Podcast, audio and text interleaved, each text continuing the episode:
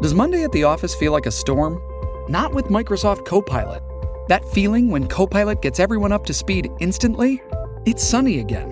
When Copilot simplifies complex data so your teams can act, that sun's shining on a beach. And when Copilot uncovers hidden insights, you're on that beach with your people and you find buried treasure. That's Microsoft Copilot. Learn more at Microsoft.com/slash AI for all. Hello, and welcome to the Friday Reporter podcast. I'm your host, Lisa Camooso Miller. I'm a public affairs professional in Washington, D.C., and I interview members of the media about their background, about how they got into journalism, and lots of other topics. The Friday Reporter is a PR Daily podcast. Check out PR Daily for ideas, inspiration, and trends on all things public affairs and to find the Friday Reporter podcast. Thanks so much for joining me for another episode of the Friday Reporter podcast.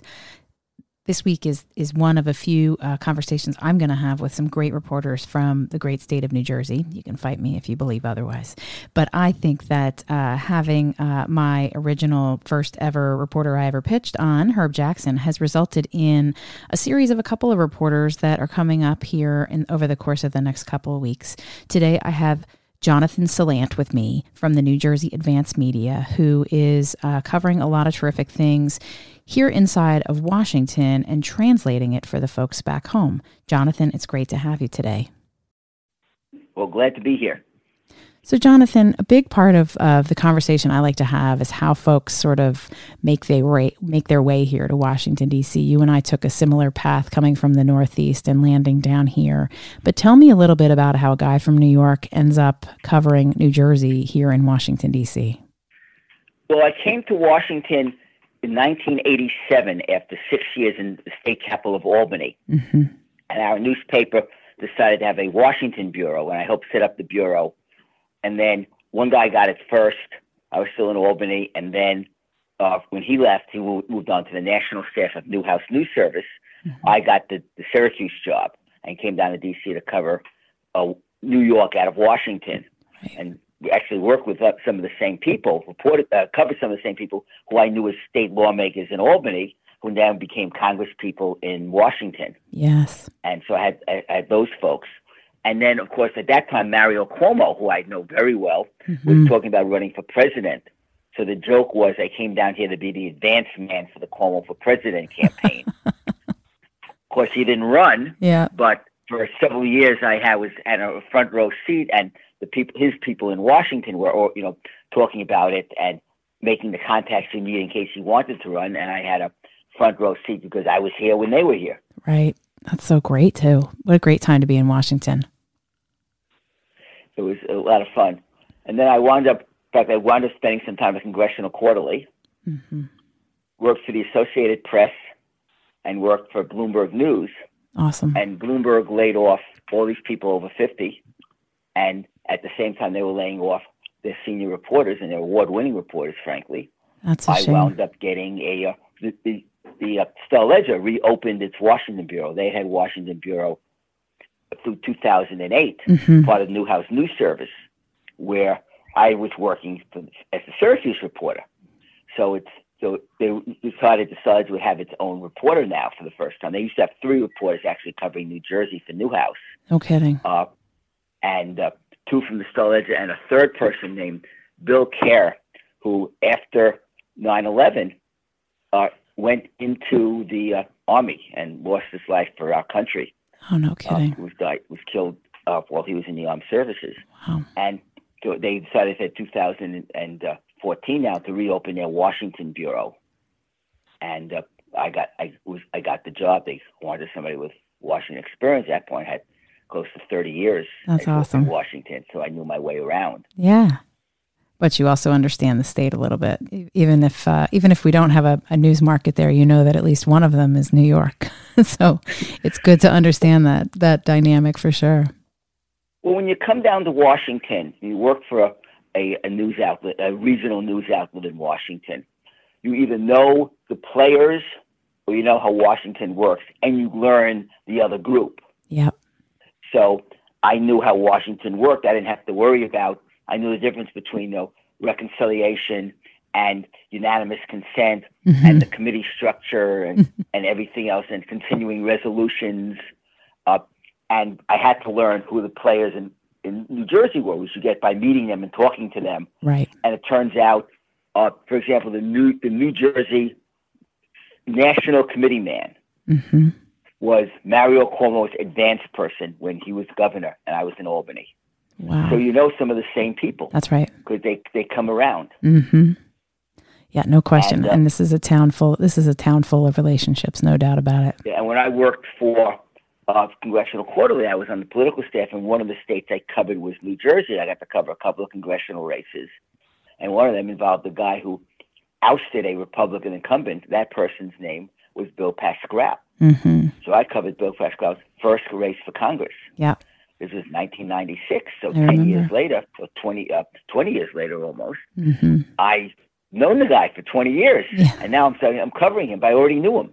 The, the thing with Pascrell, I mean, he's in his 80s and he's like super feisty. I'm hoping that when I'm in my 80s, I'm that feisty. No doubt. No doubt about it. That's exactly right. I mean, he is right. And he is, uh, I mean, he takes people on, he calls no punches. It's really, it's great. I mean, in a time when, when you need that kind of, um, backbone in in this environment. I mean, it's great to see a guy like like Congressman Pascrell uh, continue to be like that. So, but tell me, so there is such a um, the personalities that you cover in the in the New Jersey delegation really it's inter- it's an interesting dynamic the way the New Jersey delegation sort of interacts with the Congress.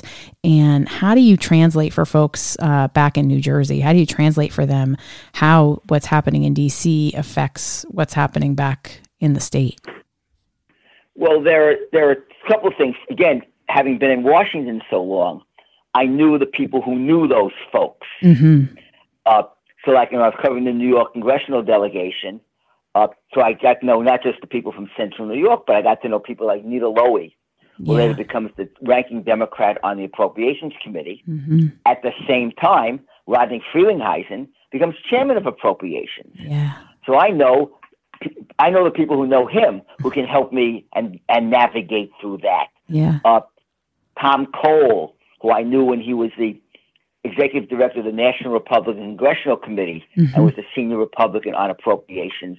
So I could talk to him about Rodney Frelinghuysen, or he can, or he could say, "Hey, you know, Rodney's working on this project. You might be interested in it."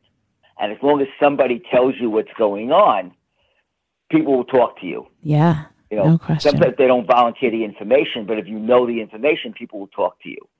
So the people I know could tell me things affecting Jersey and I can then go to the Jersey people. They don't want to tell me about, it, and then they'd answer the question. Leverage, and leverage. Some it, and some of it is, you know, there are there are a lot of interest groups in town. Some of them are very good, and some of them do breakdowns by state. Center on Budget and Policy Priorities comes to mind. It's a progressive group. Uh, they have a ever really uh, questioned their numbers, mm-hmm. and they do state by state breakdowns on what this bill means to Jersey. Yeah. And I, I, I can write those stories. And there's a, dozens of us in Washington who cover it from a hometown perspective. And these groups know that if they give us these state by state numbers, even the federal government does that sometimes. The Biden administration's been really good during the whole fight over the stimulus bill and now the, the Build Back Better program to break it down. Yes. How much is each state's getting? And Menendez and Booker have been really good at that. Also, I got the number, the 12.3 billion in that one point, that one trillion infrastructure bill from Menendez and Booker. I got you know 12.3 billion dollars heading to Jersey from them. I'm so, glad you story. said that. Yeah, that's such an important and that, and that works. And and even the the White House knows uh, it, was, it worked their way for. I've been I've been here since uh, the first since Reagan. Mm-hmm. So the White House knows that if they can localize a story for you, you can they get a, a good hit. Yes. Uh, the White House tipping me off that the Biden proposal on infrastructure included money for Gateway. Mm-hmm. That the lawmakers learned about it because they woke up in the eight o'clock in the morning. And that was my story on NJ.com. Awesome. And of course, for Biden, it's it's you know they get they get a nice uh, a, a nice play on it. Uh, when I was in Albany, Tim Russert, the the, the great uh, former uh, anchor of Meet the Press, and mm-hmm. he was the counselor to Mario Cuomo. And Cuomo would release his budget on a Monday.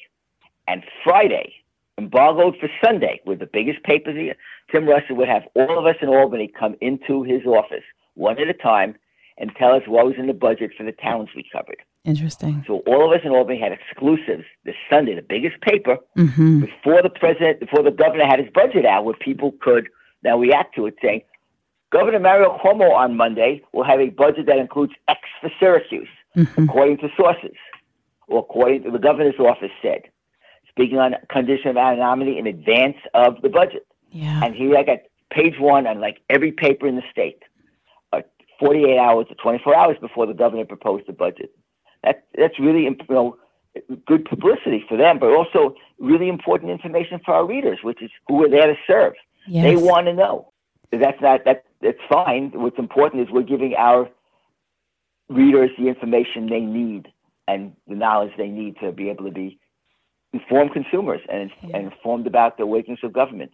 And I'm so glad you brought that up because that's a point that I think sometimes gets lost here in Washington when you're a public relations person.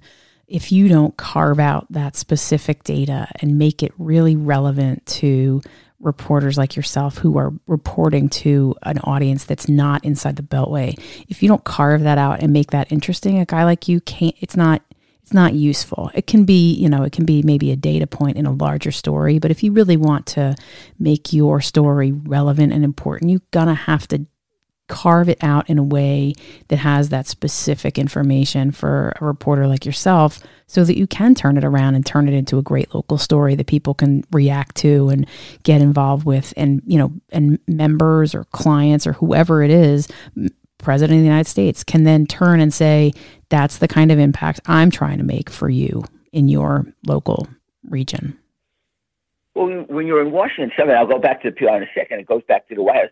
It's news for us mm-hmm. if a person from Jersey is at the White House.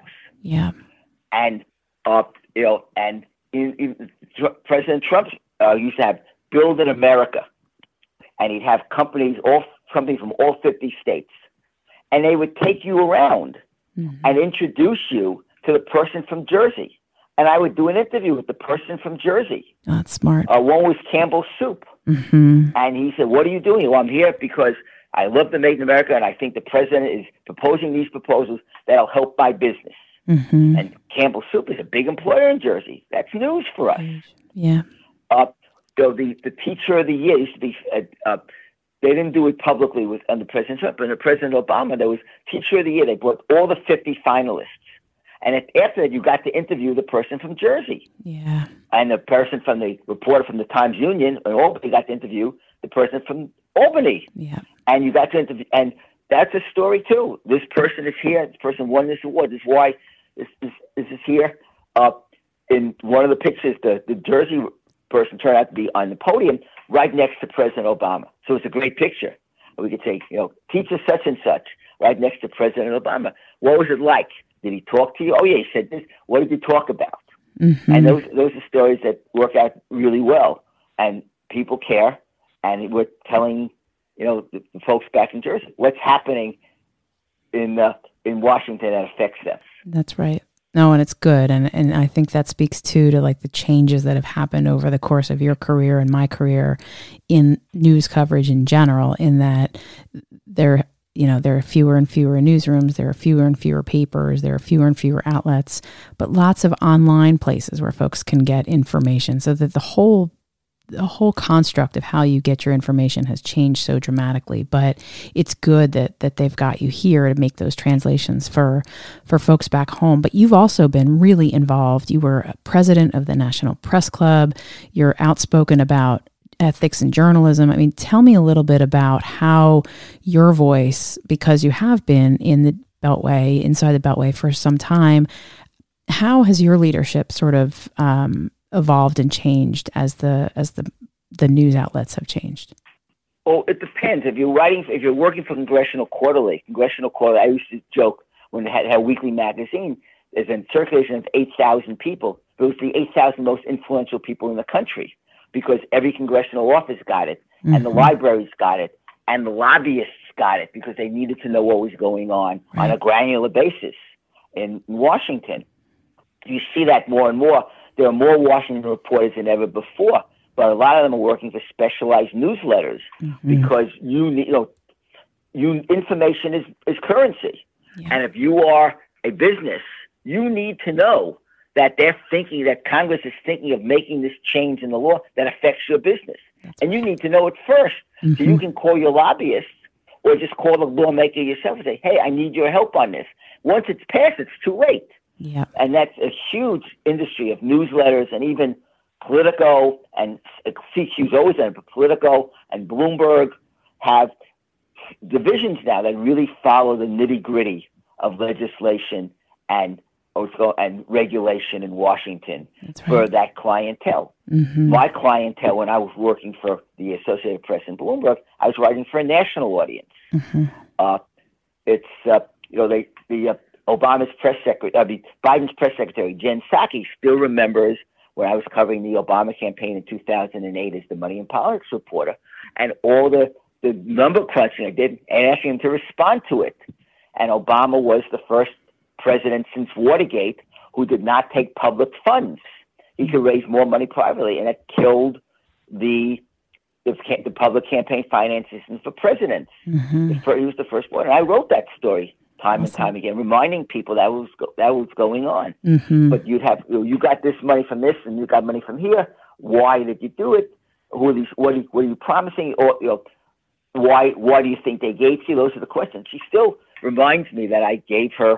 I used to you know give her those questions when she was working for the president, the Obama in 2008. Mm-hmm. Uh, and now, you know, now, but when I'm now at, at the White House, Mm-hmm. I'm asking questions about uh, a Jersey angle. I asked the question at the White House press briefing, right? Everybody's asking about the national numbers, and she calls on me, and I say, uh, with, you know, in 2020, Governor Murphy raised all this money for the campaign Mm-hmm. uh, and endorsed you and spoke at a fundraiser for you.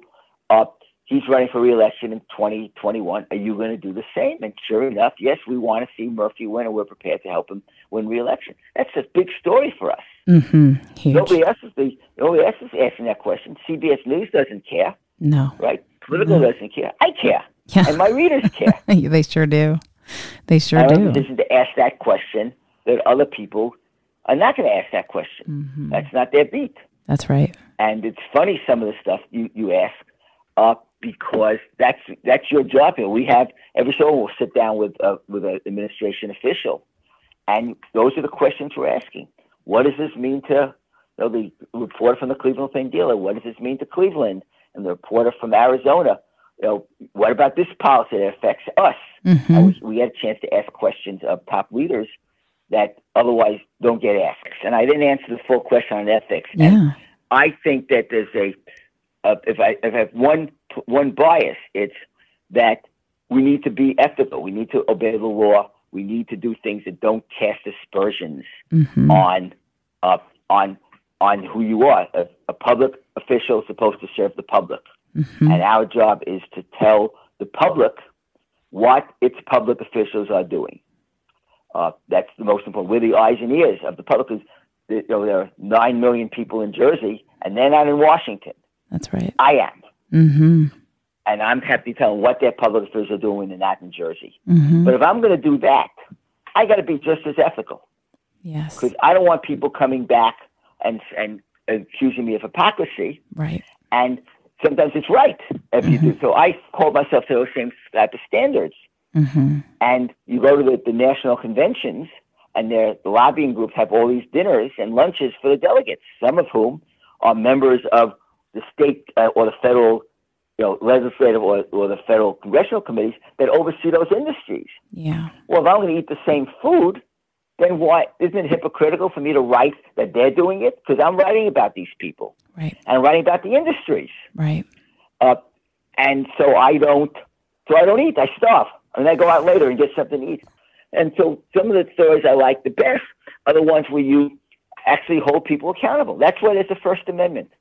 First Amendment is to let us hold the public officials accountable to the public, and we have access that nobody else has, so we can fulfill the, the mandate of the First Amendment. Mm-hmm. So when I can do that, Yeah. I like those stories. Those are the stories I like the best. That's yeah. Exactly. Like my first job, the Bergen Record, 1976.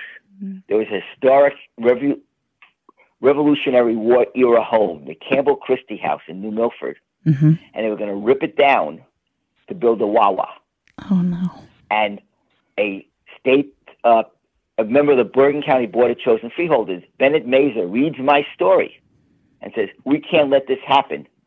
And he gets money for the county to move the house oh, to a wow. location in Hackensack. I forget the name of the park. It's still there. Okay. And, but he doesn't know that it's happening until he reads my story and takes action. Oh, and the boy. house is still there. That's awesome. But that's uh, is that why? You time for one more story? Oh, I, time for one more story like I, that. I do have time. I just want to say that, like, isn't that why you get into journalism? Is because you hope you can affect change. That's fantastic. Exactly. exactly. yeah, I have time for another story for sure. Uh, after my my uncle passes away at the beginning of the COVID, uh, about against he didn't die of COVID, but mm. he, he was sick. He passes away, and we go to the funeral, and our family plot is in Jersey, in Dean, New Jersey, mm-hmm. and uh, my grandfather bought the plot, you know, a zillion years ago, and so I suggest we write a story on what's it like to have a pandemic, you know, a funeral in a, the era of a pandemic. Oh yeah. When he died, and we have the funeral. It's now going to be that we're in the middle. Everything's shut down, mm. and it's outside, so you can have social distance, a handful of people. Yeah. And the plots in Jersey. My I have a couple of cousins, including my and my sister who live in Jersey. Mm. So I have this great Jersey. I have all this Jersey angle. Mm-hmm. I'm the Jersey reporter. That's right. Well, two weeks later, my aunt, his sister is found collapsed in her apartment with COVID. Oh no! And they call her next. They call her emergency contact. My uncle, who we just buried, he's not answering the phone. Oh my! So the emergency room physician does a Google search and comes up with my name. Comes up with the story because it's the only thing on Google that mentions her name, his name, and her name and his name. First thing she calls me. Oh wow! And says, "Are you a relative? Yes, I'm a relative. Your aunt is in critical condition on a ventilator. I don't know if she's going to make it. Oh my gosh. And I said, okay, I'm not the person in charge. Here's the people to call. My sister, right. who's a veterinarian, therefore has medical training. Mm-hmm. A couple of cousins who are in the Bronx, where my aunt was, and very close to them. Yeah. And today she's home and and happy oh. and not fully recovered. 80, you know, she's in her late 80s, yeah. and they don't recover as quickly. But I don't know that she survives if the doctor doesn't take the initiative to call me. I put her in touch with the people who can make the medical decisions. What a great story! Oh, that's well. God bless her, and and I hope she has a full recovery. But what a great story, and what a, I mean, yeah, love that. I love that, and that's what you that's what you have to hope for when you get into this business is that that you can make an impact, and you sure you certainly have, and you yes. continue to. That's fantastic. Remember, I came of age during Watergate. Yes. And that's when you could see, you saw journalists bring down a president of the United States, and you realize the power of journalism. Mm-hmm. An entire generation of us were influenced to go into journalism because of that. Tell me a little bit about, um, because you have been at this for a while, like what kinds of, what advice do you have for people that do what I do, PR? Like what, what kinds of things are working? What kinds of uh, what what words of wisdom can you impart on on a PR person well, today? This great invention called Google, mm.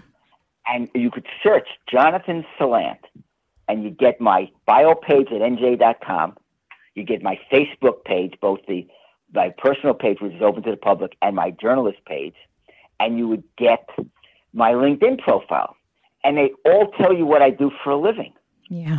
And I'm bombarded with all these these these pitches mm-hmm. from about the the housewife in California who invented this new pocketbook, or or the, the this this city in Arizona that now has this new rule in, mm-hmm. and all this other stuff. Yeah. And I ignore it. Okay. Of course. And then they bombard me. Then they send me another email and another email, and another email. And finally, I write back. I say, why would a reporter who covers politics and the New Jersey congressional delegation for a New, New Jersey outlet care about this person living in Colorado Springs? Yeah. And they never never hear from them again. Because they're embarrassed. They realize that it's a lazy yeah, pitch. But just mm-hmm. do a quick thing. Now, I, there's a lot of stuff. One of my rules of life is I you can't turn down a story you don't know about. Mm-hmm. So I would rather have somebody send me a hundred pitches and be not interested than Right. and, and me believe all of them than not send me the one I want. So Right. I don't mind getting the emails, but have an idea That's right. that it might be something that would be relevant. I got a pitch today, and so it turns it's about uh, an issue about voting rights, Mm-hmm. and they uh, offered me a uh, that you know you guys in town later this week, which I can't go, I couldn't go to. Actually, this will be airing over the weekend. So last week, and I would say can't go to because of the Jewish holidays. And he says, "Oh, sorry, we can set something up by phone." I said, "Sure, but New Jersey expanded voting rights." for the Mhm. first time. The Democratic governor, the Democratic legislature. It's now early voting for the first time. They kept the expanded absentee balloting. So now it's not a story for me. But it's a legitimate question, Right. and I'm glad to get the pitch. That's And right. maybe that person I can use for a story sometime else in the future. Right. Uh, you know, we have a gubernatorial election this year. What if uh, somebody gets elected who wants to roll back that stuff? All of a sudden, it's a good story, and I have an expert on it. Mm-hmm. So that makes sense. But have an idea of what my beat is That's right. what I'd be interested in doing. The And difficulty too, Jonathan, is that so many um, PR teams use these um, automated systems where they'll generate an, a, a list of reporters, right? And I think that those lists a lot of times aren't totally accurate. So I'll go through. I mean, I've been at this longer than a lot of the other kids, but um, but you know, I'll go through and I'll say, you know, why is this guy? He don't take him off the list, take him off the list, take him off the list. But sometimes, in the interest of time, these younger folks are sort of sending these broad pitches out to these names that are trolled and brought together by these automated systems, and they don't work. They just don't work.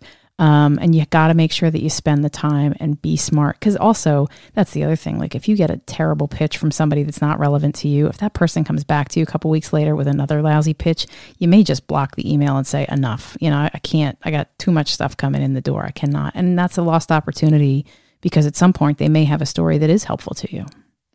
Yes. Or they, or also that person, and I've done that. So that's like you asked me for the advice of somebody to come on the on the uh, on the podcast.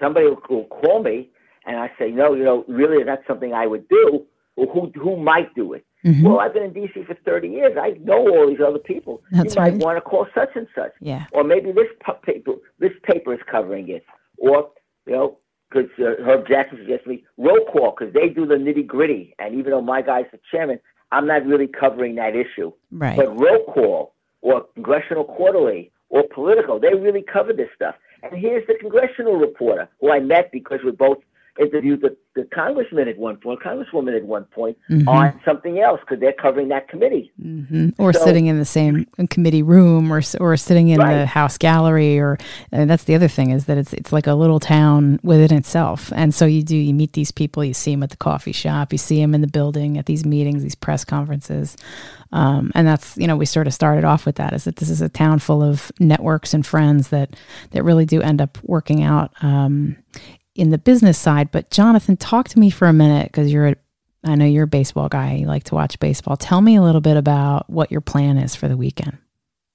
Oh, well, we're going to the Nats game sa- Saturday night. Nice. because we were at the game when there was a shooting outside Nats Park. Oh yeah. There was a, a drive-by shooting. A couple of cars were shooting at each other, and we heard the firecrackers. Mhm. Well, they thought were firecrackers. They were turning out guns. So they, uh, so they suspended the game and they gave us all tickets to another game. Awesome. So I'm going. So we're going Saturday night for with, with the extra tickets, which is nice. It's funny during this thing, right? Uh, they don't tell us anything. It's been Yeah. really easy just to say there's been an incident outside. You know it's not inside. Mm-hmm. Uh, and they knew instantly. Please stay where you are. Don't worry about it. They didn't say anything. So all these people are panicking and people are running around and they're getting up. I'm starting to tweet out the news. Mm-hmm. I get into full journalist mode. Hard to change so, that. Yeah. So CBS Sports picked up my tweet and Fox Sports picked up my tweet. It was a lot of fun. That's great. This right, this is what's happening. He took pictures of the scoreboard when they finally made an announcement and Mhm. tweeted that out where we're going. And of course, last weekend, uh, the Mets were in town for Mhm. five games. I went to four of the five Awesome. with my road jersey, of course, because it's a road game for my team. Uh, Jonathan, tell me though, if I'm going to um, continue this podcast and keep talking to smart folks like yourself, who do you recommend might be a good future guest for the podcast for me? Ah, good question. A lot of really good people.